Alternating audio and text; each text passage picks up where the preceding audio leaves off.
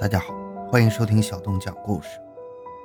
咱们今天讲一个传说，历史上的阴兵事件。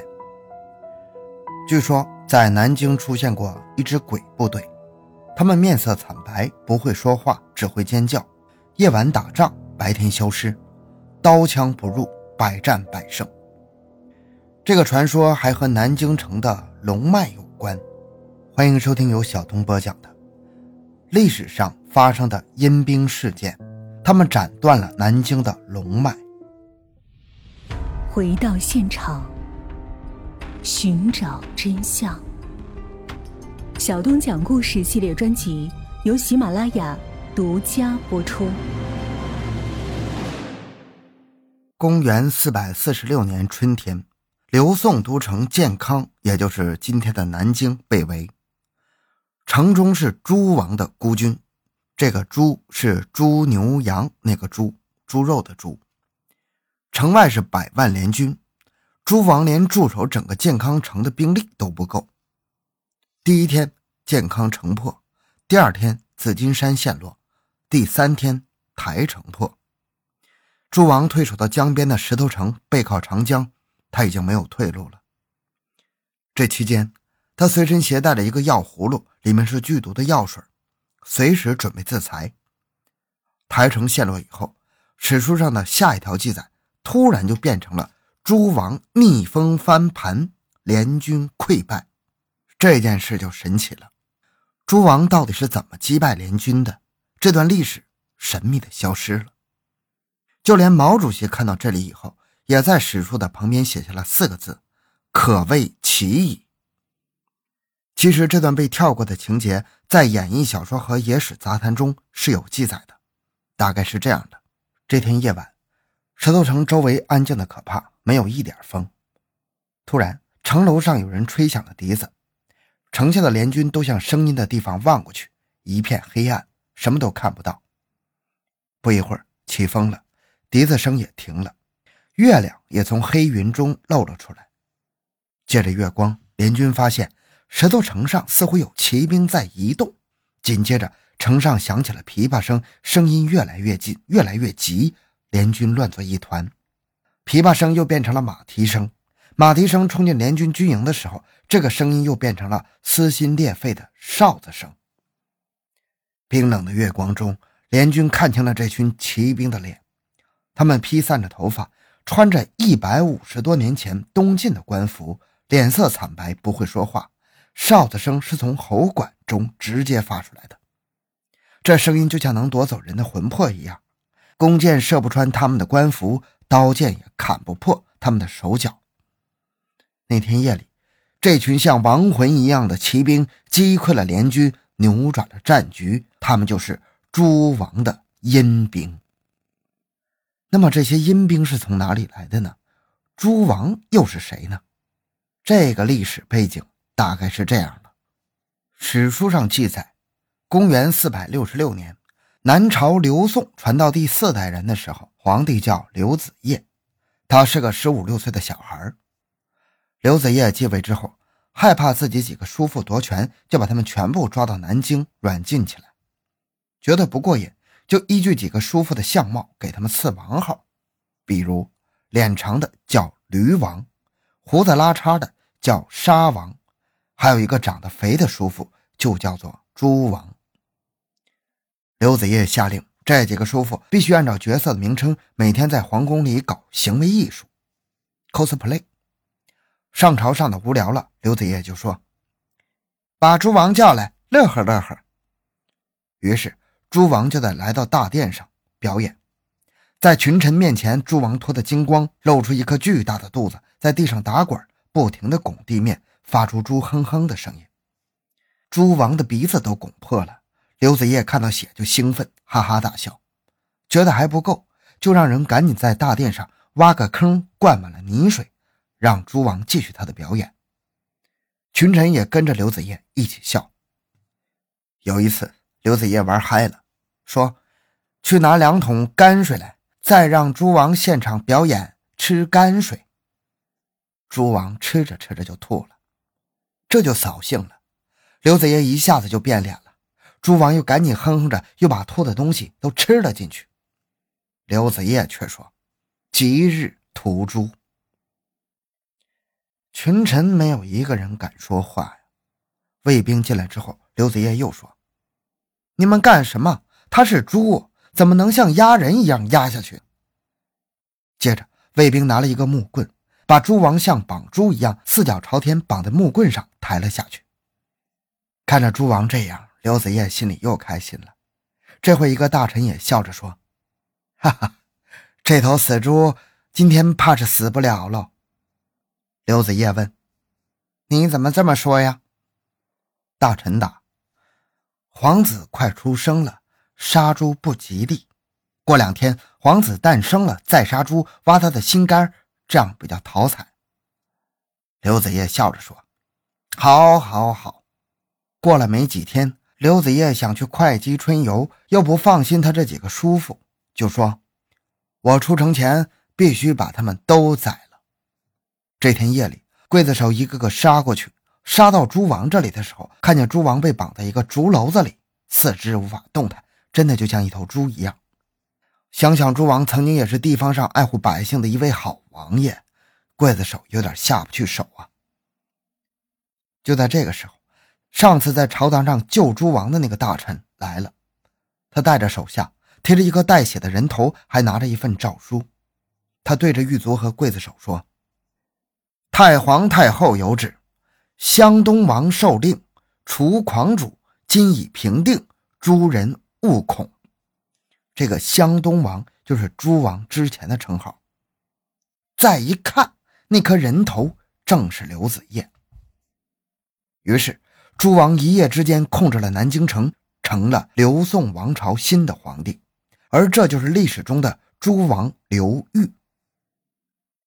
那么，我们接着看看阴兵是怎么回事魏晋南北朝是个荒诞和黑暗的时代，诸王也是集体疯狂中的一个角色。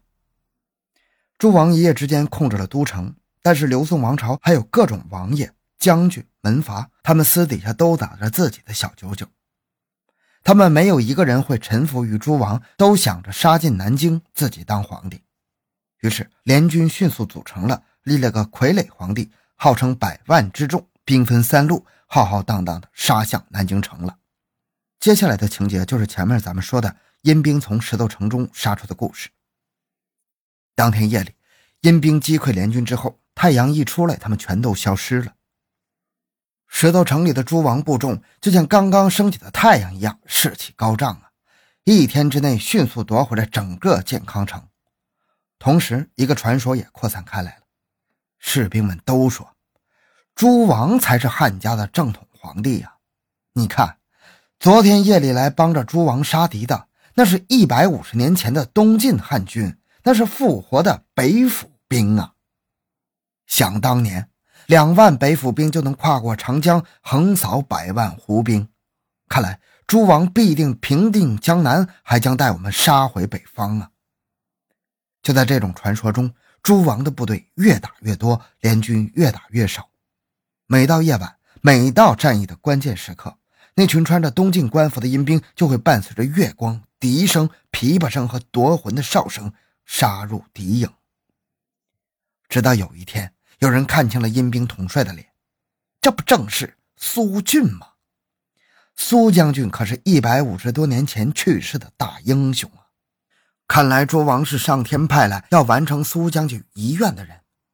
于是，奴隶主们杀死了自己的主人，平民们拿起武器前来投奔诸王，各种江湖游侠、奇人异士也来加入诸王的部队，因为他们相信苏俊将军、诸王陛下。都是立志改变时代的人。那苏峻将军的遗志究竟是什么呢？时间回到诸王之前的一百五十年，公元三百一十一年，北方的胡人杀入中原，官兵、贵族、门阀们都衣冠南渡了。在山东兰陵这一带，中原百姓全都成了胡人的鱼肉。就在这个时候，平民中有一个书生举起大旗，带领大家组建军队反击胡人。而这个书生正是苏俊。不久以后，苏俊稳住了山东，在彭城、兰陵建立了自己的大本营，百姓都叫他兰陵丞相苏大将军。朝廷担心苏俊做大，就招安他来江南。苏俊是个读书人，读书人心中都忘不了朝廷，于是他就去了南京。结果到了南京以后，苏俊不断的被各种门阀、贵族、皇族们排挤，原因很简单苏俊不是贵族，是平民，上品无寒门，下品无士族啊。像苏俊这种寒门上流社会，怎么可能接纳呢？不久以后，苏俊被这群荒诞的士族彻底伤透了心。在北方，他们不顾百姓；到了南方，还是这副德行。于是他开始秘密谋划，准备起义。他要创造一个属于平民百姓的新世界。准备了很多年以后，苏俊突然靠着三千哑兵起义。这三千人都是苏俊秘密收养的贫苦百姓，他们进营前都自愿服下了哑药，确保不会有人说出谋反的秘密。起义之后，苏俊得到了平民百姓的支持，很快就攻破了建康城。但是，就和一百五十年后的诸王一样，那群虎视眈眈的士族门阀们很快就打着自己的小九九，组成联军前来讨伐苏峻。不久以后，联军包围了建康城，但是城中苏峻的部队士气很高，联军一直也没有攻破。同时，全国响应苏峻的地方武装也在遍地开花。城外的联军开始动摇，有人准备带着自己的部队回去了。苏峻部队开始反攻，形势一片大好。就在这个时候，历史上突然记载了一件诡异的事情。这天，苏俊高兴，在城头上饮酒，喝得大醉，突然心血来潮，衣服没穿好就跨上了战马，披散着头发，说要冲出城去斩杀敌军。这可不是开玩笑啊！苏俊真的像一个疯子一样冲入了敌营，结果被剁成了肉泥。咱们现在想想，很可能苏俊当时产生了幻觉，才会做出这种疯狂的行为。随着苏俊的突然死亡，士族联军杀入城中，很快平定了苏俊的叛乱。在乱军之中，苏俊起家的那三千雅军在石头城中自焚殉国。他们虽然发不出声音，但是后来百姓都说，这三千雅军的亡魂一直没有离开人间，因为他们还要完成苏俊将军的遗志。终有一天，他们会在人间创造一个属于平民百姓的新世界。时间回到诸王的时代，诸王靠着这群阴兵，最终巩固了江山。诸王还在建康城里兴建了苏大将军庙，无数的百姓都去朝拜。看来，一个新的时代真的要开始了。据说，这间苏大将军庙就在现在南京城中的老虎山下，一直到明代初年才被拆除。当时的百姓都相信诸王讲的这个阴兵的故事。但是后来的历史学家们给出了不同的解释，他们说，这支阴兵根本不是什么鬼神，而是诸王秘密训练的一支哑军。历史学家们推测，就在诸王被当成猪一样羞辱的时候，可能有一个叫做殷孝祖的将军，早就为诸王谋划好了这个阴兵事件。大概过程可能是这样的：殷孝祖是当年苏俊旧部的后代，他们家族中一直保存着一个秘密。就是当年亚军在石头城自焚时，还在石头城的山体中藏下了一个军火库。这个军火库当时就是三千副铠甲、兵器和追魂哨，以及亚军的兵法战术。殷孝祖就像当年的苏峻一样，秘密收养了很多的穷苦百姓，让他们服下哑药，秘密训练。等到诸王在石头城中走投无路的时候，三千雅军穿上一百五十年前的东晋铠甲，含上追魂哨。然后再带着殷孝祖编好的鬼神故事杀向人间。后来诸王平定了江山之后，他突然变了，变成了一个彻头彻尾的士族。这天上午，诸王在玄武湖设宴，说要犒赏三千雅军。显然，这又是一个鸟尽弓藏、兔死狐烹的故事！三千雅军没有赴宴，又像当年苏峻故事中一样，他们在石头城中全部自焚。